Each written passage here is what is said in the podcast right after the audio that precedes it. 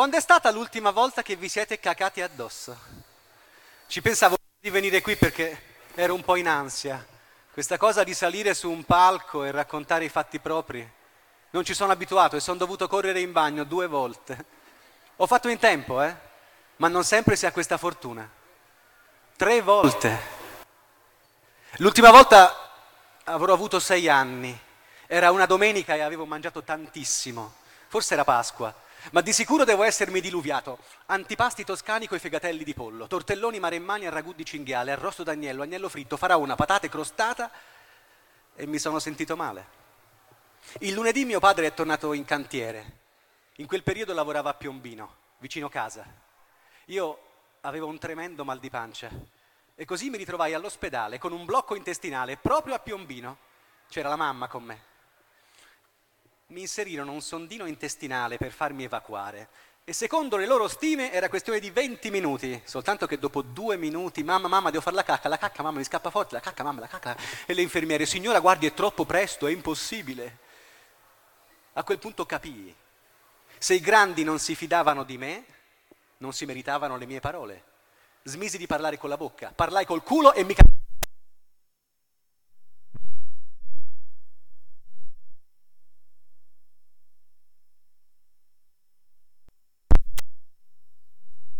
Molto bene, molto bene, molto bene. Dove eravamo rimasti? Eh, la posizione era quella in effetti. Ah, eravamo rimasti lì. Mi cagai addosso, la mamma rossa di vergogna da una parte, le infermiere dall'altra, aprire tutte le finestre perché c'era un lezzo che si moriva e un po' mi vergognai anch'io in effetti, però avevo ragione, io gliel'avevo detto. Dopo avermi lavato, fanno entrare il medico per visitarmi. Questo bastardo comincia l'interrogatorio. Ti fa ancora male la pancia? E io no. Devi ancora fare la cacca? E io no. Le fai le pete? Eh? Le pete? E che voleva dire? Era un termine toscano, certo, ma era un toscano aulico, un fiorentinismo nobile, chi lo capiva? Il dottore innervosito continuava a guardarmi, a ripetere, le fai ancora le pete? Io ero chiuso in un angolo, non sapevo cosa rispondere. E mi misi a piangere un'altra volta. Entrò di corsa mia madre che senza sapere nulla iniziò a prendere le parti del medico, vero? Fin quando, ecco, ecco che appare mio padre, con la sua tuta verde pianta una manata piena di ferro sul camice immacolato del medico, lo guarda dritto negli occhi, gli fa, dottore, da noi le si chiamano scuregge. Che eroe. Quando la maestra mi domandava che lavoro facesse mio padre, io rispondevo, il tubista, anche se non capivo bene cosa volesse dire. Per me era qualcosa per cui tornava a casa un fine settimana ogni due, con la tuta verde Ehi tu e i vestiti sporchi. Quelli come lui salivano sui treni notturni la domenica notte per arrivare il lunedì mattina in cantiere e rimanere a dormire negli alberghetti per operai che sorgono fuori dai cancelli delle fabbriche a Torino, Novara, Genova, La Spezia, Mestre, Terni, Taranto, ovunque, sempre in periferia, eh? senza mai vedere le cattedrali o quelle stradine acciottolate dei centri storici. Più tardi imparai a usare un altro termine, metalmeccanico. Ah, questo lo capivo meglio perché era simile a meccanico ma più corazzato. Per buona parte della sua carriera mio padre ha fatto il trasfertista, operaio sradicato e specializzato, sempre a giro da un cantiere a un altro, installazione di nuovi impianti, revisione dei vecchi, sulle scale, sulle gru, imbarcato, con la scintilla a un passo dall'olio combustibile, respirerà benzene, piombo, titanio e una fibra d'amianto si infilerà nei suoi polmoni.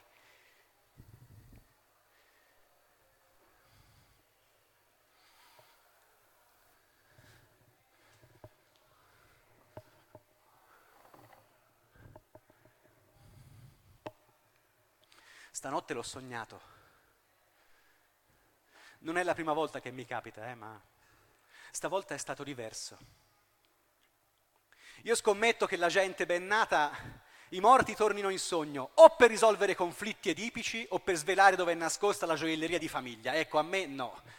A me il morto è tornato in sogno come se dovessi fare la revisione della macchina. La mia automobile infatti è ancora la sua, è va che è una meraviglia, non mi ha mai lasciato a piedi, va anche senza olio, con la benzina sporca, ho tre cilindri e basta. I rabocchi.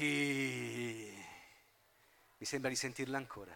Quando fa freddo metteci l'antigela al liquido, controlla filtri e cambia l'olio. La fatti 90.000 km e devi cambiare la cinghia di trasmissione e controlla anche quella dell'alternatore, perché se si rompe la cinghia dell'alternatore deve andare dall'elettrauto a spendere soldi. A proposito, la batteria. Ricordati di stacca morsetti quando vai in culo al mondo a fare giri e se sopra c'è un po' di schiumettina bianca, lo sai cosa vuol dire? Lo sai cosa vuol dire?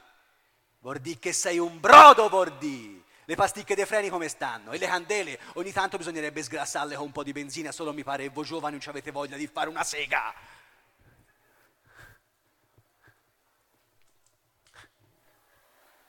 Io non mi sono mai sentito sminuito dal lavoro di mio padre. Anche perché a scuola, alle elementari, ma, ma anche alle medie, eravamo tutti figli di operai. C'erano tre sezioni.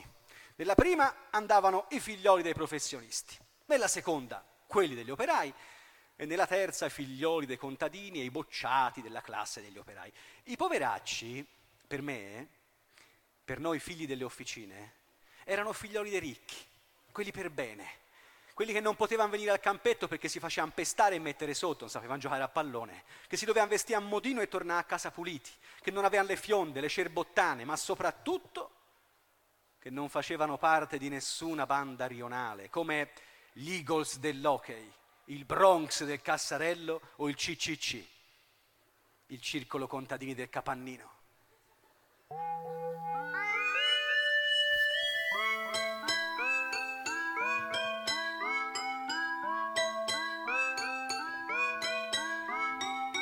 Io sono piccolo e credono che non possa capire, ma li sento parlare. Parlano di quelli che vengono risucchiati dagli ingranaggi, maciullati dai cilindri che schiacciano nastri d'acciaio, di quelli ustionati da una colata incandescente uscita da un impianto, di quelli incastrati in un nastro trasportatore con la qualifica di corpo estraneo. Quei racconti non mi toccavano tanto finché un giorno non ho visto scomparire un mio compagno. Bruno era il mio vicino di banco. Scambiavamo le figurine e qualche volta la merenda, quando sua madre gli faceva la frittata con le alici. Bruno odiava le alici. Da grande voleva fare il pompiere e sposare Saretta, la biondina della seconda fila. Saretta amava i gatti, non disegnava altro, ma Bruno, che era anche allergico, ci passava sopra e fantasticava una casa grande e piena di gomitoli per accogliere tutti i suoi gatti. Poi è sparito. Da quando il suo babbo è rimasto ucciso in acciaieria, Bruno non è più tornato a scuola. Al funerale del babbo non ci sono stato e da quel giorno non mi hanno più fatto andare a casa sua. È sparito e io non gli ho nemmeno detto addio.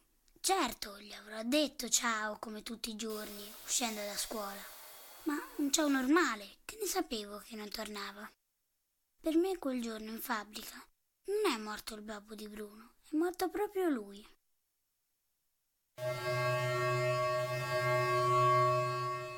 La proprietà promette indagini.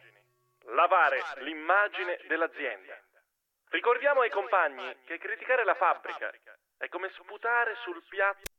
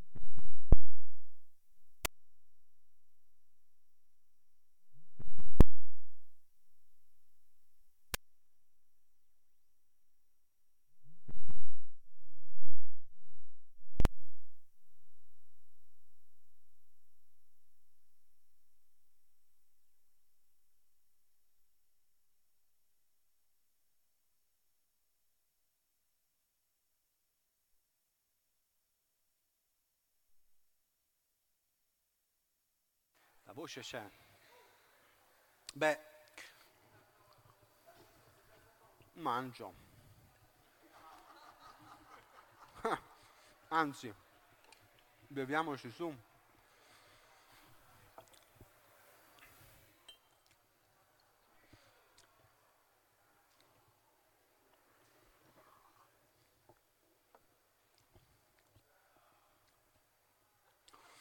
Renato ha iniziato a lavorare verso la fine degli anni 60. Questo significava buoni salari, migliori opportunità, quasi niente disoccupazione, malattia, ferie, possibilità di comprarsi una casa. Come contrappasso, nessuna garanzia sulle nocività o l'esposizione alle malattie professionali. Era un lavoro pericoloso quello, saldare a pochi centimetri da una cisterna di petrolio. Basta una scintilla che innesca una bomba si porta via una raffineria intera. Per quello ti dicono di utilizzare un telone d'amianto. Le scintille rimangono prigioniere. E tu con loro. A respirare le sostanze liberate dalla fusione dell'elettrodo. Una sola fibra d'amianto e tra vent'anni sei morto. All'inizio non se ne sapeva molto e poi nessuno ne parlava, perché il lavoro era solido, si guadagnava bene, ma dalle ricerche che ho fatto per ricostruire la carriera lavorativa di mio padre e provare che era stato quello ad avvelenarlo, il declino salta subito agli occhi. Anno dopo anno i cantieri si fanno più fatiscenti, i turni di lavoro massacranti, gli operai meno giovani iniziano ad ammalarsi. Peggiorano le condizioni contrattuali e di pari passo quelle sulla sicurezza. Erano anni di passaggio quelli, dall'uomo tuttofare del dopoguerra e del primo boom all'operaio di un neocapitalismo che si scopriva in crisi già alla fine degli anni 70, quando sono nato io. Ma mio padre non se ne accorse subito, no, a parte quando faceva il piano alla macchina, vero? I guai della produzione industriale per lui si faranno sentire in seguito, quando i padroni cominceranno a ristrutturare. Ma per ristrutturare, cioè tagliare i posti, contrarre gli stipendi e allungare le giornate di lavoro, è necessaria una classe operaia debole e quella italiana degli anni 70 invece è molto forte, forte come mio padre, atletico, asciutto, instancabile. Mia madre dice che era bellissimo da giovane, gli occhi di ghiaccio come Steve McQueen. Ce li siamo visti tutti i suoi film, mio padre lo adorava, perché Steve è uno di quelli che sa pigliare a mano flessibile la sardatrice, capito? Che ne sapeva che sarebbe finito anche lui come Steve. Mi ricordo una volta che mi portò a vedere l'eclissi e mi fece usare la sua maschera da saldatore. Con quel vetro affumicato davanti agli occhi mi sentivo un robot con i superpoteri, i superpoteri operai. Qualunque cosa servisse sapeva come costruirlo, se si rompeva sapeva aggiustarlo. Metà di quello che c'era a tavola veniva dall'orto o dal pollaio e faceva tutto questo prima di prendere un treno e andare a farsi il culo su e giù per l'Italia senza mai lamentarsi di essere stanco o di avere sonno. Io, io lavoro seduto davanti a un computer, mi fa sempre male la schiena e la sera, quando torno a casa, sono talmente stanco che non ho voglia di fare niente. Delle sere non ho voglia neanche di scopare, nonostante io e la mia compagna viviamo lontani e non riusciamo a vederci spesso. Ho fatto il cameriere una vita per arrotondare e la fatica la reggevo, certo, ma alla fine ero sempre incazzato. Ecco, Renato non era mai stanco e incazzato. Era come se sapesse quello che stava facendo e perché. Andava dritto per la sua strada da protagonista. Ma quando poi si spengono i riflettori, il vecchio Steve torna a essere un povero, disgraziato proletario con gli occhi troppo belli. Quegli occhi bruciati dalle fiamme dell'elettrodo, richiedono lenti sempre più potenti. L'udito massacrato dai colpi del martello, ormai ci sente solo con l'apparecchio acustico. I denti cadono uno dopo l'altro a forza di metalli pesanti. La domenica però si fanno ancora dei gran pranzi. Renato ha poco più di 40 anni. Oggi vi porto a vedere le tombe etrusche, bimbi, ti diceva così. E si partiva alla ricerca di questi tesori nascosti soltanto perché lui sapeva che sui colli sotto Populonia si prendeva bene il segnale radio per ascoltare le partite di terza categoria della provincia di Livorno.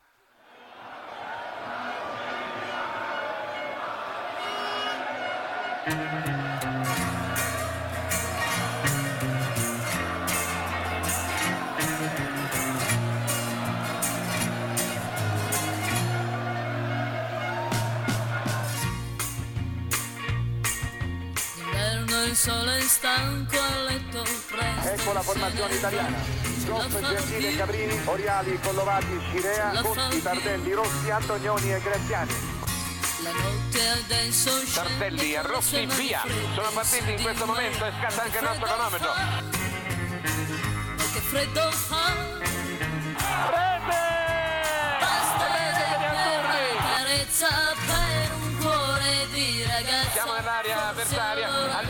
per Tardelli, tiro, rete!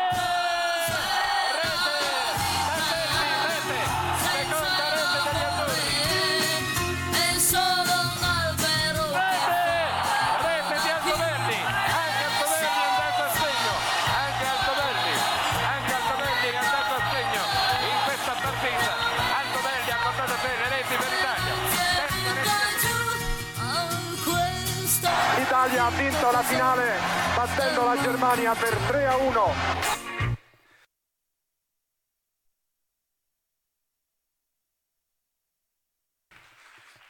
Il 1982 per quelli della mia generazione che erano bambini rimarrà un anno incredibile. Passai un'intera estate a rincorrere un pallone, avevo più fiato di ora in effetti. A otto anni ero inserito in un contesto giovanile organizzato. Era finita l'era dello spontaneismo. Il nome della squadra sapeva di avanguardia operaia, una sigla impronunciabile, NAGC, semplificata in NAG, che andava sciolta a pugno chiuso. Nucleo addestramento giovani calciatori, tre allenamenti la settimana più partita, disciplina ferrea e nessun dubbio ideologico. Ma veniamo ai miei tre gol nelle prime due partite di campionato. Avete sentito bene? Due li ho fatti in un colpo solo. Papam, doppiettona contro il Venturina. Ero, ero alto, avevo un mister progressista che nei calci d'angolo mi faceva salire in avanti. La palla, la sciabolata dal corner, mi sbatte addosso e la palla finisce in rete con una carambola assurda. Passano dieci minuti, altro calcio d'angolo, torno in avanti, stavolta salto, salto, salto, salto, salto, occhi chiusi. La palla mi sbatte in testa e finisce in rete. Due gol assurdi nei quali non avevo avuto alcuna responsabilità. Eh, terzo gol però, terzo gol sul rigore. Renato mi tranquillizzò dalla tribuna urlandomi: Se lo sbagli ti stronco le gambe, tutte e due!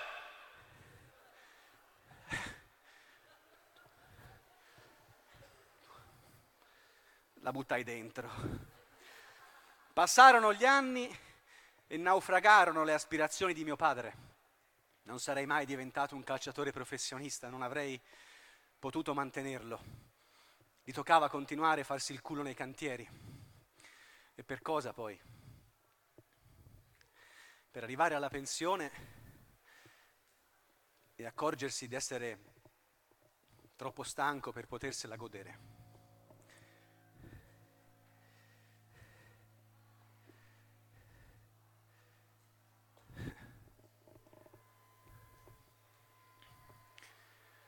Un pomeriggio d'agosto del 2002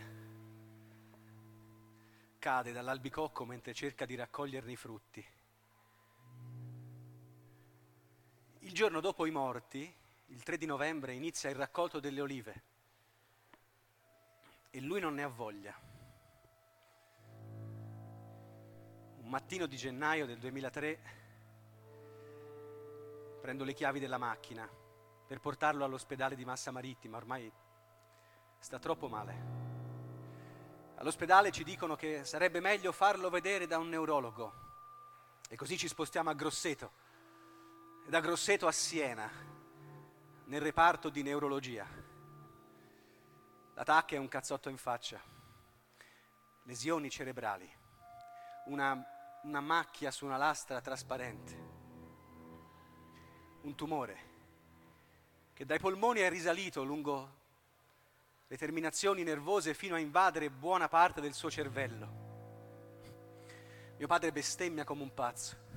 Diventa ben presto il peggior paziente del suo reparto. Uno che deve spendere tutta la scorta di indisciplina che gli rimane, fuma in corsia, manda a fanculo un prete, convince le mogli dei degenti a prendere il caffettino con lui a fumare nel bagno degli uomini. Un giorno, un giorno decise di diventare il mucco, il suo compagno di stanza appena operato. Si mise tutti i suoi vestiti. Quando la moglie del mucco entrò in camera, lo guardò allibita, mio padre la guarda e gli fa andiamo bella, si va a casa. Poi radioterapia, chemioterapia più cicli, anticoagulanti, antidepressivi, antiepilettici, cortisonici. Se uno, se uno si immagina la, la morte di un eroe, si immagina un finale col botto, uno scontro all'ultimo sangue col nemico, una bomba, un meteorite, lo vedi che salta da un treno in corsa o sale su un palazzo in fiamme, boom! Wow! Il mio eroe invece è morto su un lettino in prestito dell'ASL, obeso, gonfio di morfina, ricoperto di piaghe da decubito. E se stasera sono qui, è perché io ancora non glielo perdono. E non me lo perdono. Dovevi diventare vecchio, cazzo! Dovevi diventare vecchio! E girellare la mattina in bicicletta, rincoglionito come i nostri vicini di casa. Non è giusto! Uno si fa un culo così tutta la vita pensando che un giorno potrà godersi i frutti di quel lavoro. Ecco, quel giorno è la più grossa cazzata che vi raccontano. Perché mentre c'hai i polmoni fottuti e ti illudi, c'hai già un piede nella fossa. Lo sai quanto ti hanno dato per quella merda dell'amianto? Nemmeno te lo volevano riconoscere. Ci sei messo una vita io e la mamma.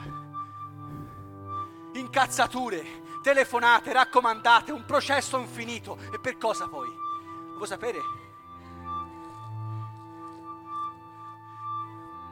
Per questo qui.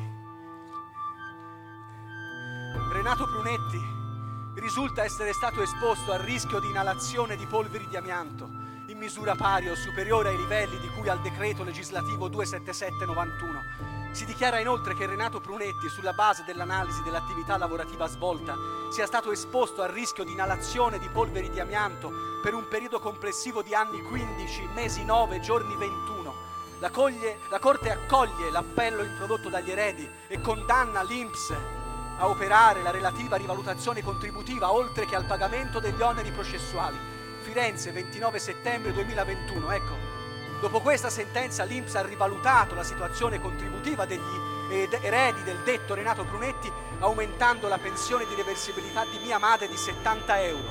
Con la saldatrice no, con quella t'ammali, non lavorare, studia!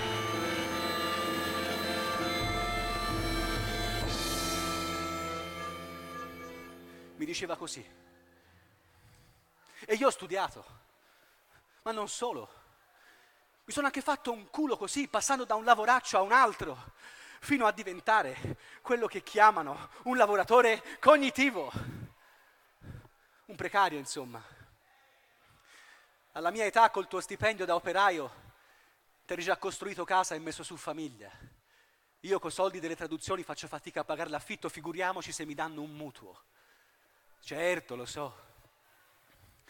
Volevi darmi un futuro migliore del tuo, ma la verità è che piani alti li hanno già saccheggiati i padroni.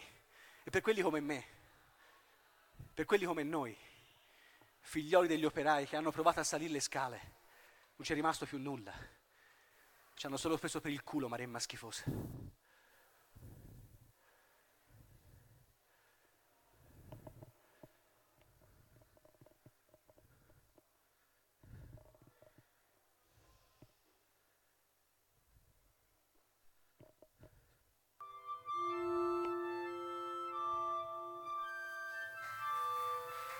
Casale di Monferrato facevamo l'amore ogni sera, qualche volta pure di mattina.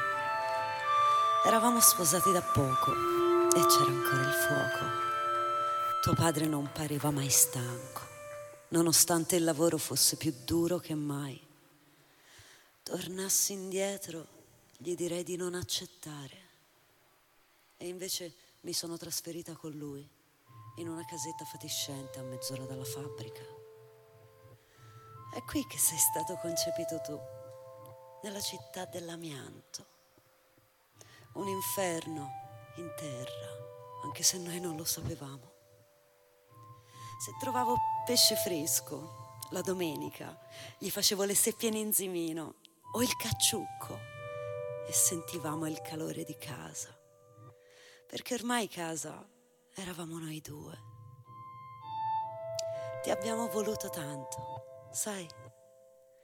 Quando ho scoperto di essere incinta, tuo padre era al settimo cielo e si è messo a fare gli straordinari. Tornassi indietro, gli direi di andarcene da quel postaccio e di tornare al nostro mare. E invece me ne sono andata solo io, perché i primi mesi di gravidanza non mi sentivo bene e da noi sarei stata più comoda. Tuo padre tornava a trovarmi appena poteva, non mi faceva mancare niente, non ci mancava niente in effetti. Ogni sforzo aveva un senso e ogni giorno aveva qualcosa in serbo, qualcosa per noi. Quando ci riabbracciavamo era sempre una festa e brindavamo a te. Io ti facevo il corredino a maglia e non sai che gioia. Le prime volte che scalciavi, prendevo la mano di tuo padre e gliela mettevo sul pancione. Si emozionava anche più di me. Nostro figlio lo facciamo studiare. Mi disse che neanche eri nato. Così da grande sarà libero. Ma nessuno è libero finché solo un solo uomo è in catene, dicevano in fabbrica. Tornassi indietro, glielo ricorderei, gli direi di stare attento e di togliersi quella tuta sporca Quando ripenso a quei mesi, mi sale un nodo in gola impossibile da districare. C'è tanta nostalgia, perché tutto profumava di vita, di danza in avanti. Eravamo giovani e non avevamo paura.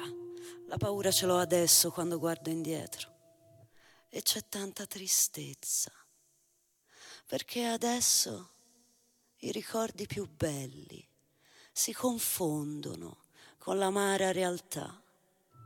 Li devo lavare di tanto in tanto per salvarli dal presente. Tornassi indietro, laverei anche le sue tute, i suoi guanti, le sue mani. Tornassi indietro, laverei tutto di nuovo.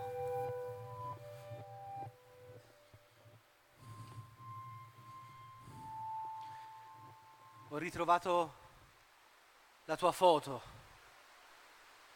quella con Nada dopo il concerto di Castiglioncello. Era vera. E noi che ti prendevamo sempre in giro quando te ne vantavi. E c'ho la foto con Nada, v'ho detto. Cazzo sei bello, babbo. Chissà se Nada si ricorda di quel giovane operaio con gli occhi azzurri. La conservo nel cassetto, insieme a tutti i tuoi volantini della fabbrica.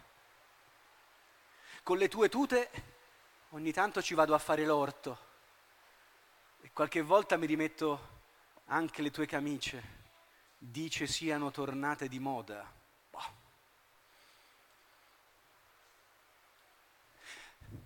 La verità è che non ho buttato via niente. Ci ho provato, eh, un po' di tempo fa, per fare ordine, un po' di spazio, ma non ci sono riuscito. È come, è come se fosse sparso in ogni oggetto, in ogni ricordo e magari faccio la cazzata di buttare via l'oggetto sbagliato e puff, spariscono i miei sei anni davanti al mare con lui che mi insegna a montare un mulinello. O peggio ancora, butto via un ricordo che lui teneva solo per sé, segreto, per ripensarci ogni tanto e sorridere. Non lo so perché, ma è come se qui intorno ci fosse tutto quello che avrebbe potuto fare, che avrebbe potuto essere in un'altra vita. Renato non avrebbe mai voluto un funerale religioso, non gliene fregava nulla. Mia madre però alla fine decise che sarebbe comunque dovuto passare dalla chiesa per una benedizione, si sa, no? Di fronte alla morte spesso le persone si adattano alle tradizioni, a meno che uno non lasci volontà scritte. Ecco, proprio per questo, visto che ci siamo, io ve lo voglio dire, io funerali religiosi non li voglio, tutt'al più una bella rimpatriata alla mia memoria. Ecco, se posso, se posso, solo una cosa vi chiedo, portate il vino, che ci sia tanto vino. E se posso, visto che il funerale è il mio, eh, portate un vino di una piccola realtà, di una piccola cooperativa o di un piccolo produttore di vini naturali. Ci vuole un vino schietto, di quelli che forse a volte un po' puzzano, ma Sangiovese, Trebbiano, fate voi. L'importante è che ci si senta un po' d'aceto, come nelle vecchie osterie. Alla mia. Eh.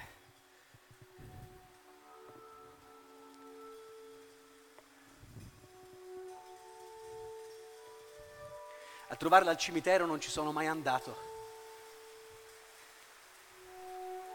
Per me le persone vivono nelle opere e se voglio ricordarmi di Renato posso smerigliare un cancelletto perché la ruggine non l'aggredisca.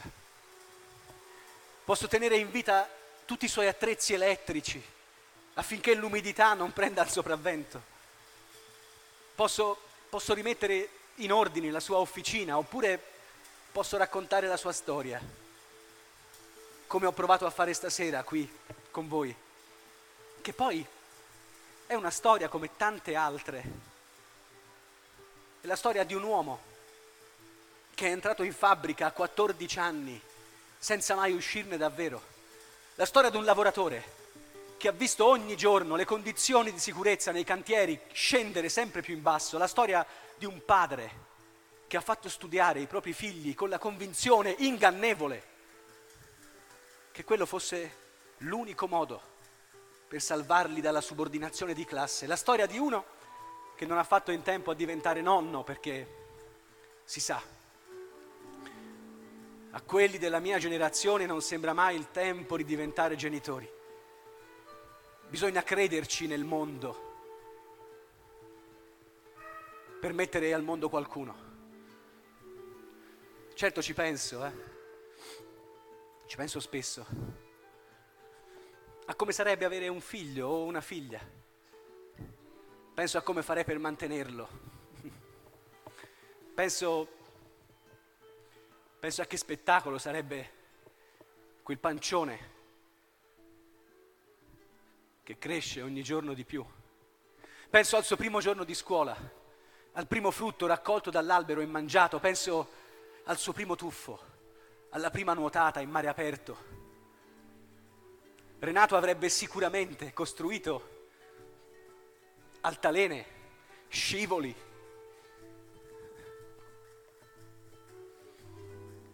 Ma posso sempre farlo io, nella sua grande officina.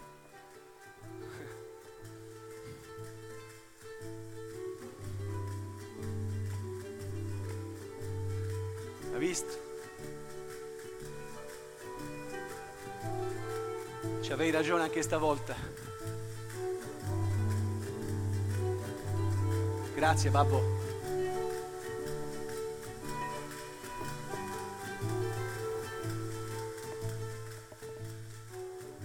E grazie anche a voi.